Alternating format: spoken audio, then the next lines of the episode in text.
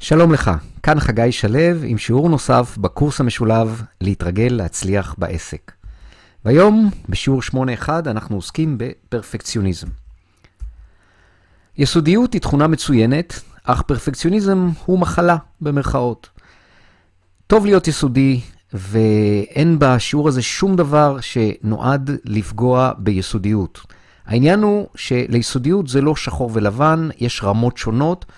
יסודיות היא טובה, אבל כשהיא מוגזמת היא הופכת להיות פרפקציוניזם, ופרפקציוניזם כבר פוגע בנו, כמו שאנחנו נראה תכף. הפרפקציוניזם מגיע לרוב מהילדות, כי חינכו אותנו למצוינות, וזה טוב ויפה ונכון.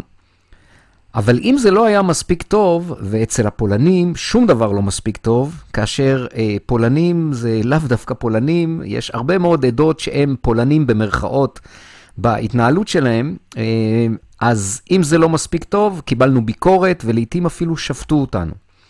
כי אסור לטעות, אסור להיכשל, וזה הרבה פעמים החינוך שאנחנו מקבלים.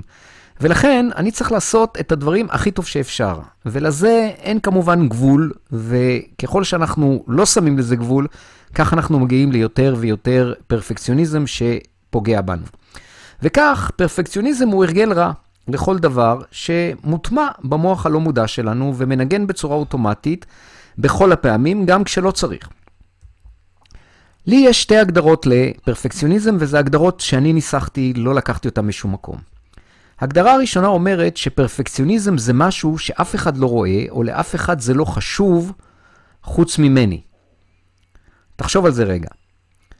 אם יש משהו שאף אחד אחר לא רואה, או לאף אחד זה לא חשוב חוץ ממני, אז בשביל מה אני עושה את זה? כן, אני מקדיש לזה זמן, לפעמים גם כסף, כדי שזה יהיה יותר ויותר טוב, אבל זה לא עוזר, זה לא מקדם, או במילים אחרות זה טפל.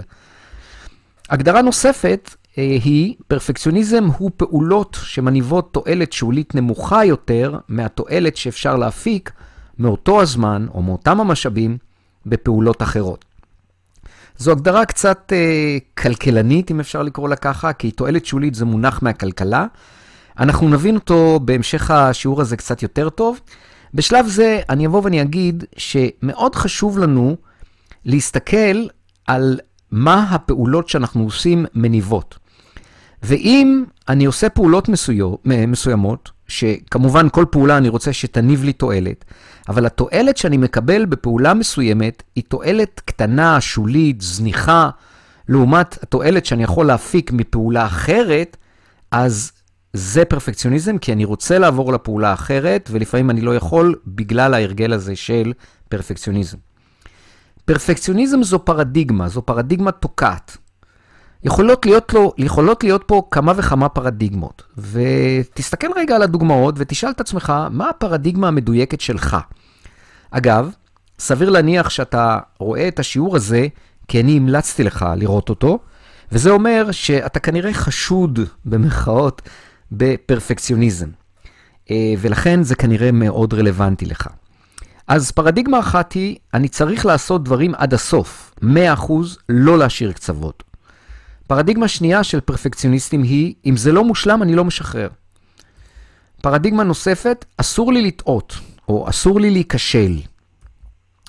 או, אם זה לא יהיה מספיק טוב, לא יקנו ממני, אוקיי? או יעזבו אותי. הרבה פעמים אנחנו רואים אה, בבעל עסק, ב, ב, בעסק, בעל עסק, שלא אה, בטוח בעצמו מספיק, ולכן אה, חושש, חושש שלא יקנו ממנו, חושש שיעזבו אותו, ולכן הוא מרצה. ריצוי זה גם סוג של אה, פרפקציוניזם, אנחנו נדבר על זה בשיעור אה, נפרד. אה, התופעה היא שבה בעל העסק הזה אה, חייב שזה יהיה מספיק טוב, וכמו שראינו קודם, יכול להיות שאין לזה גבול, כי אחרת לא יקנו ממני. אז זו הפרדיגמה שיושבת אה, ברקע, ואפשר לבחור פרדיגמה חלופית. הנה דוגמאות. אני מוצא את נקודת האיזון הנכונה בין ההשקעה והתועלת. הפרדיגמה הזאת אומרת שתמיד, תמיד, לא להסתכל רק על ההשקעה, אלא להסתכל גם על התועלת, ולחפש את נקודת האיזון הנכונה. מושלם זה לא פרקטי, אני יסודי, אני מקפיד על הפרטים עד המקום שבו אחרים לא מבחינים בהבדל. גם 90% זה טוב מאוד. מי אמר שאנחנו חייבים לקבל 100? חלק מהחינוך שקיבלנו לפעמים, זה שאם זה לא 100, אז זה לא בסדר או לא מספיק טוב. אבל אמיתית, 90% זה טוב. כמו שאנחנו נראה בהמשך, ל-100% יש מחיר מאוד מאוד יקר, כי צריך להשקיע הרבה בשביל לקבל את ה-100%, והשאלה אם המעבר מ-80 ל-90 או מ-90 ל-100 הוא כזה קריטי ושווה את ההשקעה הנדרשת. הנה, הכי פרד... הנה הפרדיגמה שאני הכי אוהב, אני מקפיד על העיקר ומוכן לוותר על הטפל. פרפקציוניזם זה חוסר יכולת להבחין בין עיקר וטפל, ועיסוק יתר בטפל, שהוא פחות חשוב, אבל הוא גוזל את הזמן ואת המשאבים שיכולים ללכת על אה, דברים אחרים. אז תגדיר את הפרדיגמה החדשה שלך המתאימה לך. זה יכול להיות לפי הדוגמאות הללו, או זה יכול להיות, אם יש לך פרדיגמה תוקעת קצת שונה, אז להתאים לה את הפרדיגמה החדשה, המתאימה, ותיעזר בפרק 5 וגם במשימות של הפרק הזה, לגבי איך מגדירים את הפרדיגמה החדשה ואיך מטמיעים אותה. מה הקשר בין פרפקציוניזם לחוסר יעילות? מחקרים מצאו מתאם ישיר בין אנשי מחקר פרפקציוניסטים לחוסר יעילות. תוצאות המחקר הוכיחו שיש מספר בעיות המזוהות עם פרפקציוניסטים שפוגעות ביעילות. הנה הן. קודם כל, הם מבזבזים יותר זמן בביצוע המשימות. דבר שני, הם מפספסים את התמונה הגדולה ומתמקדים בפרטים הקטנים. פה גם uh, זה מתחבר לנו לעיקרון הפוקוס שלמדנו אותו, כי אם אני מתמקד בפרטים הקטנים, אני עסוק ורואה את הפרטים הקטנים, אבל הרבה פעמים התמונה הגדולה היא זאת שחשובה. כי אני מתעסק בפרטים ולא רואה אה, את המטרה הגדולה, ובאיזשהו מקום הולך לאיבוד בתוך הפרטים, זה גם חוסר מיקוד. הם מתעכבים ומחכים לרגע המושלם, ובעסקים הרגע המושלם אומר שאתם באיחור. לפי עיקרון הפוקוס, מה שאמרתי קודם, חיפוש הבעיות והטעויות גם מגדיל אותם. לחפש במקום זה את המטרה הגדולה ואיך לגרום לה לקרות. לגבי ניהול זמן, לפרפקציוניסטים אין מספיק זמן לטפל בכל. זו תופעה מאוד ברורה, כי אם כמות המשימות שלי היא, בוא נקרא לזה במקרה הטוב סופית, אבל רבה, במקרה הרע אינסופית, ואני משקיע בכל משימה הרבה יותר מדי זמן, כי אני לא מבדיל בין עיקר וטפל, התוצאה היא שאין לי מספיק זמן לטפל בכל. יש דברים, לכן, שהם נאלצים לדחות, ואפילו להימנע. שעות העבודה הן ארוכות, הם מתעסקים הרבה מאוד בכיבוי שרפות. כי ברגע שהם מטפלים במשהו יותר מדי, בינתיים צצה שרפה, כי הם לא, לא היה להם את הזמן לטפל גם בדברים אחרים, ואז הם מגיעים ללופים אינסופיים של משימות ושרפות שצריך לכבות. הפרפקציוניזם גורם למתח, או העומס הזה בעבודה גורם למתח. ההתעסקות במשימות, או ביתר עבודה במשימות, גורמת למתח, לעומס ולעיתים גם ללחץ, סטרס, וזה מה שמוריד מתחת לקו. אנחנו יודעים את המשמעות של להיות מתחת לקו, את המשמעות השלילית. הפתרון, כדי לצאת מהלופ של כיבוי השרפות, חייבים להשאיר כמה שרפות לבעור בצורה מבוקרת. כדי שאפשר יהיה להקדיש זמן למניעת השרפות הבאות. וזה משהו שמאוד מאוד קשה לפרפקציוניסטים ליישם, כי אם יש עכשיו שריפה שבוערת, אני חייב לטפל בה. אוקיי? לעזוב שריפה בשעה שהיא בוערת כדי ללכת לעשות דברים אחרים, זה משהו שהוא לא מתיישב עם הפרפקציוניזם, אבל זה בהחלט אתגר מאוד מאוד גדול. שוב, השריפה שאנחנו משאירים לבעור, אנחנו משאירים אותה בצורה מבוקרת. כלומר, היא לא, אמ, היא גורמת נזק, אבל הנזק הזה מבוקר, שקול, והסיכונים הם מחושבים, כמו שאומרים. אז כל העניין הזה של אה, להשאיר שריפות לבעור, כמו שאמרתי, זה נוגד את עיקרון הפרפקציוניזם, וזה בעצם המלכוד של הפרפקציוניסטים. לגבי טעויות, פרפקציוניסטים מאמינים שאסור לטעות. אמיתית, זה לא נכון שאסור לטעות. כי לא כל טעות היא כישלון, ואפילו לפעמים הכרחי לטעות בדרך להצלחה. אנחנו יודעים שאנשים מצליחים, הם לא אנשים שהכל הלך להם חלק והם אה, אה, חפים מטעויות. אנחנו יודעים שאנשים מצליחים טעו, ואנשים מצליחים, ההבדל בינם, בינם לבין אנשים שאינם מצליחים, זה שאנשים מצליחים לומדים מהטעויות שלהם, וגם הם לא נותנים לטעויות שלהם להוריד אותם. אז לא כל טעות היא כישלון, ואפילו הכרחי לטעות בדרך להצלחה. ויש את האמרה הידועה שמי שלא לוקח סיכון לא מעז, מי שלא מעז לא מנסה, מי שלא מנסה לא טועה, ומי שלא טועה לא מצליח. אוקיי? אותו עיקרון בדיוק כמו הפסקה הקודמת. או האמירה הזאת של וורן גרשס שאומר, אנשים אינם נכשלים, הם רק מפסיקים לנסות. מבחינת וורן גרשס, כל עוד אנחנו מנסים, טועים, מתקנים ומשפרים ומנסים שוב ומנסים שוב ומנסים שוב, בסופו של דבר אנחנו נצליח. ולכן בעיניים שלו אין בכלל דבר כזה כישלון. קראתי פעם מחקר שאומר שמי, שאמר שמיליונרים אמריקאים נכשלו 16 פעמים בממוצע לפני שהם עשו את המיליון הראשון שלהם. אז אם אני פרפקציוניסט, וכישלון הוא לא אופציה מבחינתי, ואסור לי להיכשל, אז ברגע שאני נכשל, אני שופט את עצמי, אני לא בסדר, אני מתחת לקו, זה גורם לי לדחיינות, זה גורם לי להימנעות, ובסופו של דבר זה תוקע אותי, ולכן לא יהיה לי סיכוי להיות אמריקאי. סליחה, לא יהיה לי סיכוי להיות מיליונר, כי בממוצע אני צריך להיכשל 16 פעמים לפני שאני אעשה את המיליון הראשון. דוגמה נוספת היא מייקרוסופט. למייקרוסופט יש אה, הרגל עסקי מאוד ידוע, וההרגל הזה, הם מוציאים לשוק מוצרים אה, לא גמורים, מוצרים לא שלמים, מוצרים שיש בהם באגים. והרבה לקוחות שמשתמשים במוצרים חדשים של מייקרוסופט נתקלים בהרבה מאוד באגים. והסיבה היא נורא פשוטה. התוכנה של מייקרוסופט, אם ניקח למשל את Windows, היא עובדת בבסיס של מחשבים אישיים ועוד אה, אה, חומרה, והיא משרתת, רצים עליה, רצות עליה הרבה מאוד אפליקציות. ולמייקרוסופט, אם מייקרוסופט תבדוק במעבדה את המוצרים שלה עד הסוף, היא חייבת לנסות אלפי ועשרות אלפי מוצרים, וזה אומר זמן וזה אומר כסף, כי זה הרבה מאוד אנשים, וזה בעיקר אומר uh, time to market, מה שנקרא, זמן לשוק. כלומר, הם יוציאו את המוצרים שלהם מאוחר, הרבה יותר מאוחר מאשר הם מוציאים היום, ויש לזה שוב משמעויות גדולות מאוד מבחינת העלות. ולכן מייקרוסופט כאסטרטגיה מוצא, מוציאה מוצרים לא גמורים לשוק, כאשר אה, היא מנטרת, היא עוקבת אחרי התקלות, השוק בעצם עושה את הבדיקות, כי השוק הוא רחב, גדול, אינסופי, עם המון אפליקציות, ואז היא לוקחת ברצינות כמובן את הבאגים, אה, לוקחת את זה למעבדה ומתקנת את זה. אז מותר לטעות, ואם מייקרוסופט עושה את זה, גם אתה, בעל עסק קטן יותר, יכול לעשות את זה.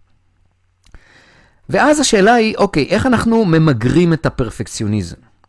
אז קודם כל, נהיה מודעים שזה הרגל רע ונהיה מחויבים לשינוי שלו. הרבה פרפקציוניסטים חושבים שזו תכונה טובה. עכשיו, כמו שאמרתי קודם, להיות יסודי זו תכונה טובה. וכשאני אומר לא להיות פרפקציוניסט, אני לא אומר לא להיות יסודי. כלומר, בהחלט לא לעגל פינות, לעשות עבודה טובה, לתת ערך על השירותים, על הכסף שאני משלם בשירותים ובמוצרים שלי. כל הדברים האלו זה מאוד חשוב, כדי שאני אוכל להיות איכותי ואני אוכל בכלל לשרוד בשוק. יחד עם זאת, זה לא שחור ולבן, ולכן, על הסקאלה הזאת של חפיפניקיות ופרפקציוניזם, חפיפניקיות היא לא טובה, וגם פרפקציוניזם, שזה בצד השני של הסקאלה, היא לא, היא לא טובה, היא זה, זה הרגל לא טוב. ואם אני קודם כל מודע לזה שלהיות פרפקציוניסט זה לא טוב, כי יש לזה מחיר יקר, תכף אנחנו נראה את זה, אז אה, ואני מחויב לשנות את זה, אז אני גם יוכל לשים לב כשאני פרפקציוניסט ולוותר.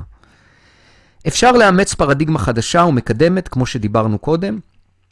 אם אנחנו נתמקד בעיקר, מה המטרה, מה התמונה הגדולה, זה יעזור לנו לצאת מהפרטים, ששם הפרפקציוניסטים הרבה פעמים הולכים לאיבוד. זה בסדר להזניח דברים שהם אינם בנתיב הקריטי, ולוותר שם על הפרפקציוניזם. כי לא הכל חשוב באותה מידה. בניהול אילוצים, אה, אנחנו מדברים בכל תהליך על נתיב קריטי. נתיב קריטי הוא הנתיב שבהתקדמות בו אה, תלוי כל התהליך. ולכן, כשאנחנו מתעסקים בנתיב הקריטי, אנחנו מקדמים את כל התהליך, וזו ההשקעה הכי טובה שאנחנו יכולים להיות. כשאנחנו מטפלים בדברים שאינם בנתיב הקריטי, הם לא משפיעים על התהליך, אנחנו לרוב פרפקציוניסטים שם, ועל זה אנחנו נרצה לוותר. לקבל את האפשרות לאי הצלחה. כלומר, כשאני פרפקציוניסט, אני צריך שזה יהיה מושלם, אני צריך שזה יצליח. ואי הצלחה זה לא אופציה בכלל. אם אני אקבל את האפשרות לאי הצלחה, ואם אני שואל, אשאל את עצמי אפילו, מה הרע ביותר שיכול להיות, הרבה פעמים אני אראה שהרע הזה לא כל כך חמור כמו שאני חושב מלכתחילה, כאשר אני שולל אפשרות לכישלון או לאי הצלחה. וכשאני אקבל אותו, אז יהיה לי הרבה יותר קל אה, לקבל את האפשרות הזאת, גם שדברים לא יצליחו. ובעניין הזה אני אגיד עוד משהו, אה, אי אפשר שלא לקחת סיכונים. בעסקים, מי שלא לוקח סיכון, לא מעז, לא מנסה, לא טועה ולא מצליח, כמו שאמרנו. אז חייבים לקחת סיכונים, והאפשרות לאי הצלחה היא אחד הסיכונים הנכונים, המחושבים, שאנחנו יכולים לקחת. ולבדוק כל הזמן את התועלת שאני מקבל. אם אני אבדוק את התועלת, אני אגלה את הנקודות שבהן אני עושה משהו, אבל התועלת שלו היא נמוכה, וזה יאפשר לי להפסיק ולהיות פרפקציוניסט, וגם להימנע משיפוטיות עצמית. זה, בזה עוסק שיעור 8.2. שיפוטיות עצמית היא אה, מאפיינת הרבה פעמים פרפקציוניסטים, והיא אה, מעודדת ומחזקת את הפרפקציוניזם. אנחנו נראה את זה בהמשך.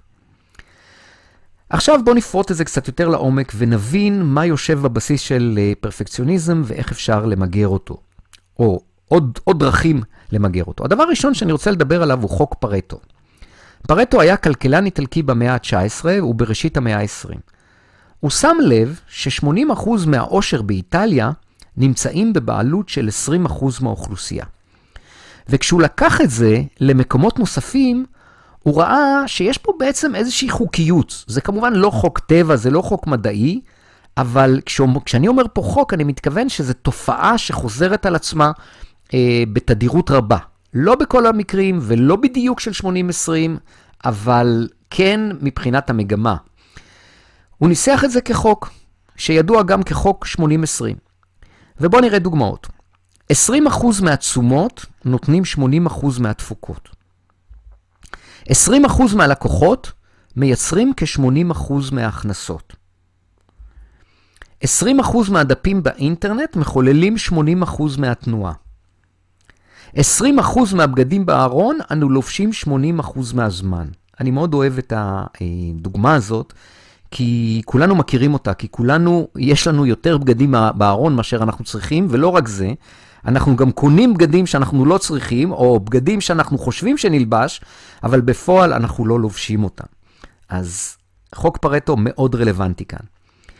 דוגמה נוספת, כדי לקבל ציון של 80% בבחינה, מספיק להשקיע, להשקיע 20% מזמן הלמידה. מה שזה גם אומר, זה אומר שאם אני רוצה לקבל 100 בבחינה, אני צריך להשקיע 100% מזמן הלמידה. אז בואו ניקח רגע דוגמה. כדי לקבל 100 בבחינה, בואו נניח שאני צריך 10 שעות לימוד. אם אני מוכן להסתפק ב-80, ואני לא אומר שזה נכון להסתפק ב-80, כל אחד יבחר כמה הוא רוצה, אבל לא חייבים 100. אם אני מוכן להסתפק ב-80, אז מספיק לי להשקיע רק שעתיים אה, ולא 10 שעות בזמן הלמידה. ובעולם שבו אין לנו מספיק זמן לעשות את כל הדברים שאנחנו רוצים, היכולת שלנו להבין את הקשר הזה שבין התשומות לבין התפוקות, והיכולת שלנו לכוון את הפעולות שלנו לתפוק, לתשומות שהן הכי אפקטיביות, ושוב, תכף אנחנו נראה מה זה אומר, היא מאוד מאוד חשובה ביכולת שלנו לנהל את עצמנו, ובטח אם מדובר בעסק, בצורה אפקטיבית. 20% מהפעולות שלנו בעסק מניבות 80% מההכנסה. בדיוק דיברתי על זה.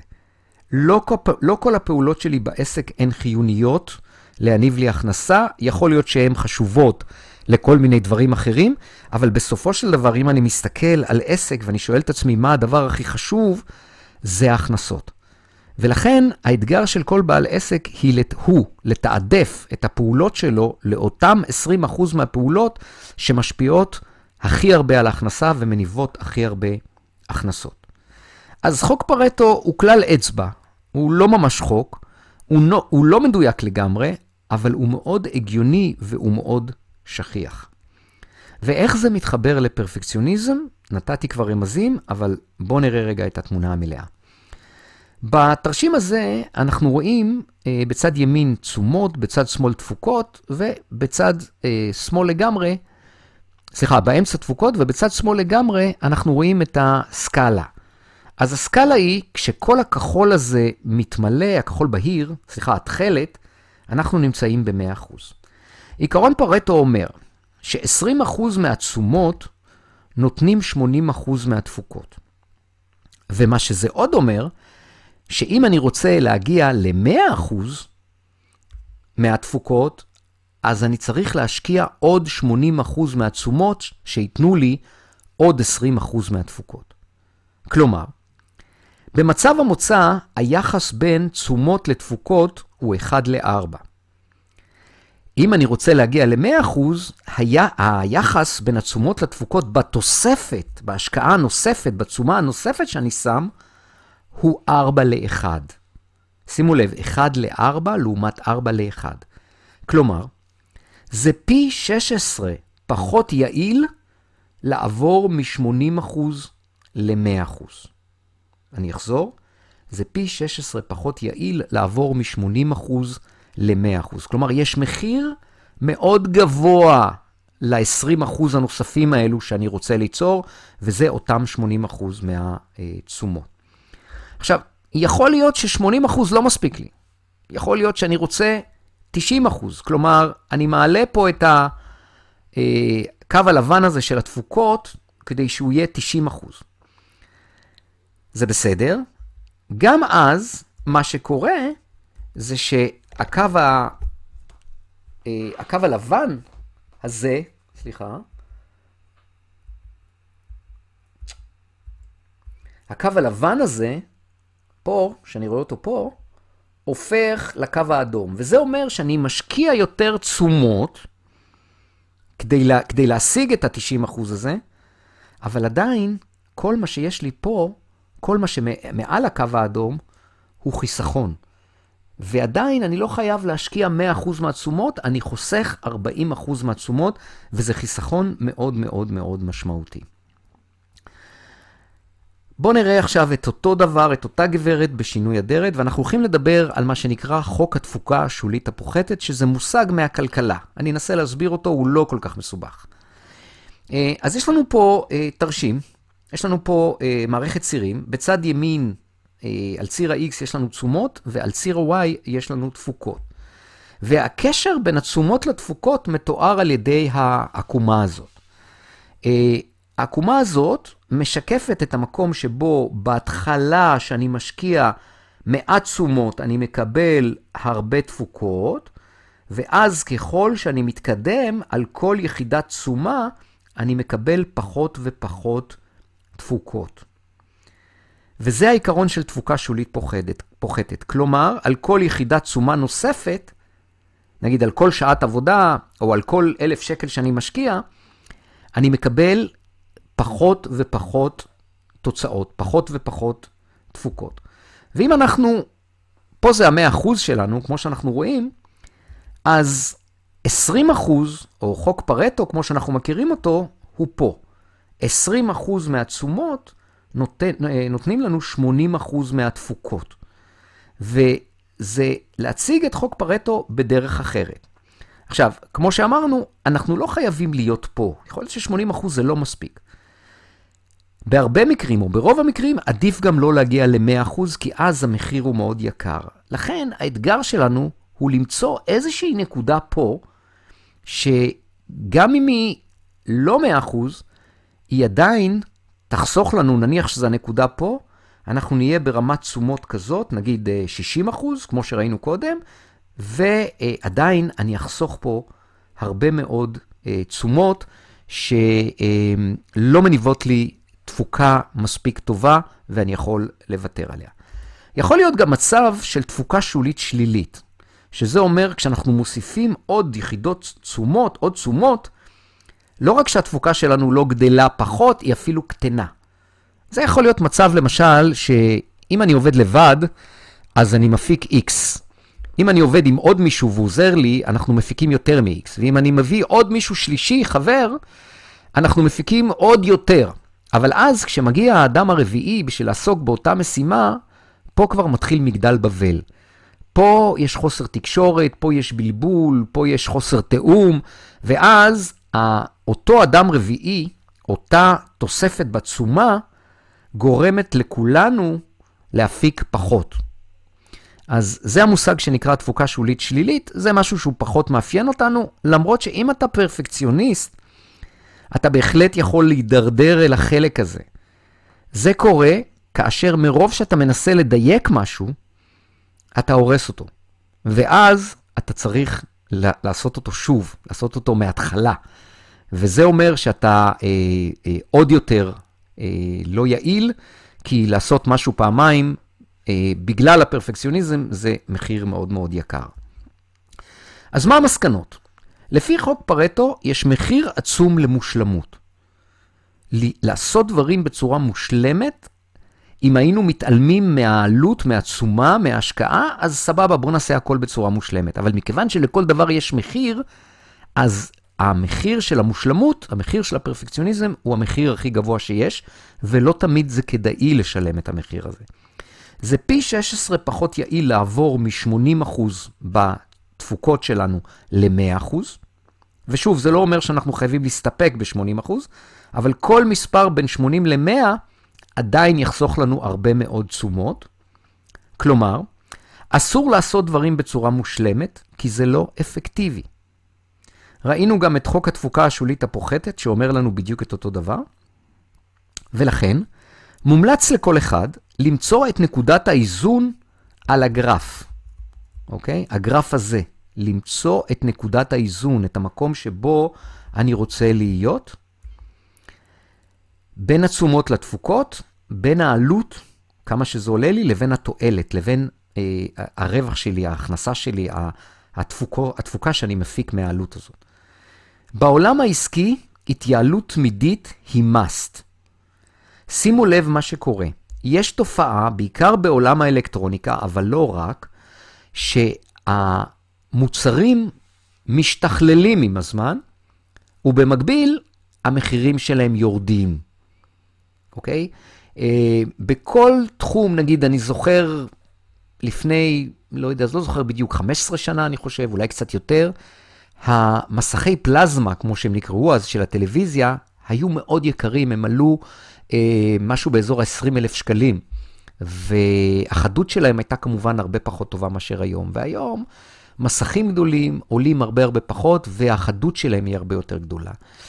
וזה קיים כמעט בכל תחום בעולם העסקי. ולכן, אם אתה בעל עסק ואתה שוקט על השמרים, יש, סיכוי טוב, יש סיכויים טובים, אה, סיכויים רעים בעצם, אבל זה, זה עלול לקרות, שהמתחרים שלך ישתפרו, יתייעלו, ו... ואתה תמצא את עצמך עם מוצרים יקרים מדי ופחות מדי טובים, וכל עוד לא התייעלת בייצור, או, ב... או בתפוקות, סליחה, או בתשומות שאתה משקיע, אז אה, אם אתה רוצה להוריד מחירים, אתה תפסיד כסף. ולכן, מאוד מאוד חשוב כל הזמן להיות מודע לעיקרון הזה, לעיקרון פרטו, לעיקרון חוק התפוקה השולית הפוחתת, ולמצב השוק שבו המחירים יורדים, וכל הזמן לבדוק איך אני יכול להתייעל. זה אומר, כל הזמן לעשות יותר בפחות. כלומר, יותר תפוקות בפחות תשומות. לגבי היישום של מיגור הפרפקציוניזם, אז יש לנו את הצפצופים ויש לנו את הנקודות האלו של אה, התבוננות ובחירה. ולכן האתגר הוא להתבונן בכל צפצוף ולבחור. והבחירה היא כזאת, האם זה חיוני מה שאני עושה עכשיו? כן? הרבה פעמים פרפקציוניסטים יעשו דברים שהם לא חיוניים. וכשאני עוצר ושואל את עצמי, אני יכול גם לבחור לוותר, לעצור את מה שאני עושה, אם זה לא חיוני. האם יש לי דרך יותר פשוטה, יותר זולה, יותר מהירה, לעשות את מה שאני עושה בתוצאה טובה מספיק? Okay, אוקיי? זו החשיבה הכלכלית. זו החשיבה של איך לעשות יותר בפחות, שזה בדיוק הסעיף הבא, וזה אותו, אותו העיקרון.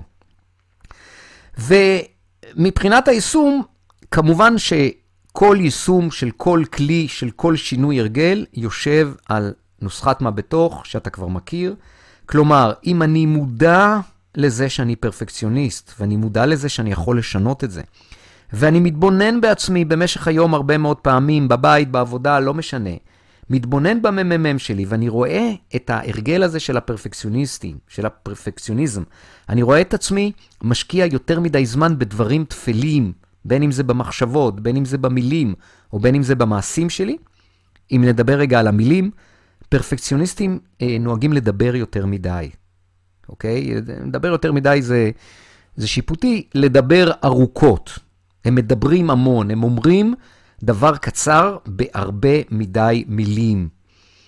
אוקיי? אז כשאני מתבונן בעצמי, בממ"מ, ואני רואה את ההתנהלות הפרפקציוניסטית שלי, האוטומטית, במקרים האלו אני יכול לעשות בחירה. והבחירה היא לוותר, לשחרר, להפסיק, לוותר, למגר, להיות הרבה פחות פרפקציוניסט. וכשאני מתרגל את זה 30 עד 60 יום ברציפות, בינגו, אני יוצר לי הרגל חדש. בהרגל החדש שלי אני הרבה הרבה פחות פרפקציוניסט, וזה עוזר לי לנצל, לנהל את הזמן שלי טוב יותר, ולכן גם להפיק תוצאות טובות יותר. וזה התרשים שאנחנו מכירים, את תהליך ההתבוננות בחירה, ואנחנו תמיד מתמקדים פה בצד ימין, למרות שכל התרשים הזה חשוב, גם לגבי התבוננות בדיעבד ובחירה למפרע, ואם יש לך איזשהו קושי עם זה או חוסר הבנה עם זה, תחזור לשיעור 1.9 למיטב זיכרוני, או 1.8. אה, אבל זה הצד שמעניין אותנו, כי זה המצב שבו אנחנו אה, מתחת לקו. אז בצד הקבלה ובצד החיבור לעני הגבוה, שאלו המגה כלים והדברים שאנחנו רוצים לעשות בהתחלה, כשאני מתבונן בממ"מ שלי ואני מזהה פרפקציוניזם, אז אני עושה את הבחירה, והבחירה היא לוותר על הפרפקציוניזם באותה פעולה קטנה, באותה מחשבה, באותה מילה, באותו דיבור או באותה פעולה שאני עושה באותו רגע. הנה אמרה שלי, פרפקציוניסט הוא מי שנוהה אחר משהו שאף אחד אחר לא רואה. אוקיי? וזה ברור כמובן. אז מה היה לנו? אנחנו מסכמים את השיעור הזה. הפרפקציוניזם מגיע מהילדות. אבל זה לא משנה הרבה מאיפה הוא מגיע. כי כל מה שיש לנו, כל הרגל, בין אם זה הרגל חשיבה, הרגל התנהגות או הרגל רגשי, שאנחנו חווים היום, אנחנו כבר יודעים שאנחנו יכולים לשנות אותו. וכנ"ל גם לגבי הפרפקציוניזם. למדנו את שתי הגדרות שלי לפרפקציוניזם. הבנו שפרפקציוניזם זו פרדיגמה תוקעת, ואנחנו יכולים לשנות את הפרדיגמה הזאת כמו כל שינוי פרדיגמה. הבנו שפרפקציוניזם גורם לניהול זמן קלוקל, כי אני משקיע יותר מדי זמן על פעולות טפלות. זה גורם לי למתחים, ללחצים, וזה גם אחד הדברים שמעודדים דחיינות. כי אני רוצה לעשות כל כך הרבה דברים, אני לא יכול להספיק את כל הדברים, כי כמות הזמן שיש לי היא מוגבלת, ולכן אני נאלץ לדחות דברים. אה, ולכן דחיינות זה הרבה פעמים מאפיין פרפקציוניסטים. אגב, לפעמים הדחיינות הזאת הופכת להיות כרונית, בעיקר במשימות גדולות, ואז אנחנו מגיעים להימנעות. זאת אומרת, אנחנו בכלל מוותרים, לא, זה לא שאנחנו דוחים ועושים את זה באיזה מועד מאוחר, אלא בכלל אנחנו נמנעים, אנחנו מוותרים על כל מיני דברים, לפעמים זה דברים מאוד מאוד חשובים. ראינו גם שחיוני לטעות בדרך להצלחה, כי מי שלא טועה לא מצליח. דיברנו על חוק פרטו ודיברנו על חוק התפוקה השולית הפוחתת, שמראים לנו את הפתרון, מראים לנו את העלות הגדולה של פרפקציוניזם, ומציעים לנו את האפשרות לבחור אה, איזושהי נקודה על הסקאלה שהיא פחות מ-100% תפוקות, אה, כדי להימנע מחוסר יעילות, אוקיי? או אנחנו רוצים כפרפקציוניסטים להימנע מחוסר יעילות. אנחנו רוצים להיות עם האצבע על הדופק על חוסר יעילות, כי אנחנו יודעים שחוסר יעילות זה בזבוז זמן בכסף, ובעסקים זה אה, בעיה, כי זה עלול להוביל את העסק להפסד. אנחנו רוצים לשאול לגבי כל דבר, האם זה חיוני מה שאני עושה עכשיו? איך אפשר לעשות יותר בפחות משאבים? וגם ראינו שאם למייקרוסופט מותר, גם לנו מותר, אוקיי? וגם להתמקד תמיד במטרה ובתמונה הגדולה ולהזניח את כל מה שלא בנתיב הקריטי. וכמו תמיד, להיות מודע לזה, להתבונן בעצמי הרבה מאוד פעמים ביום, יאפשר לי לבחור, במקום להתנהל באוטומט, לעשות בחירה מודעת, למגר, לוותר על פעולות פרפקציוניסטיות, לתרגל את זה, וכך ליצור את השינוי. כמו תמיד, המשימות שלך הן קודם כל לפתוח את, את הקובץ שנקרא משימות שיעור 8.1 ולבצע את האמור בו. שלח אליי את בדיקת הדופק.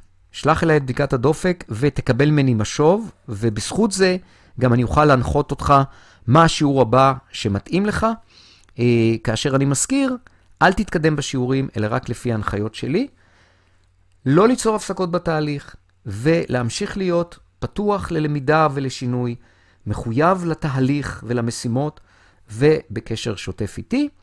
ועד הפגישה הבאה, עד השיעור הבא, כל שאלה, לכל שאלה אני פה, ושיהיה לך המון המון בהצלחה. להתראות.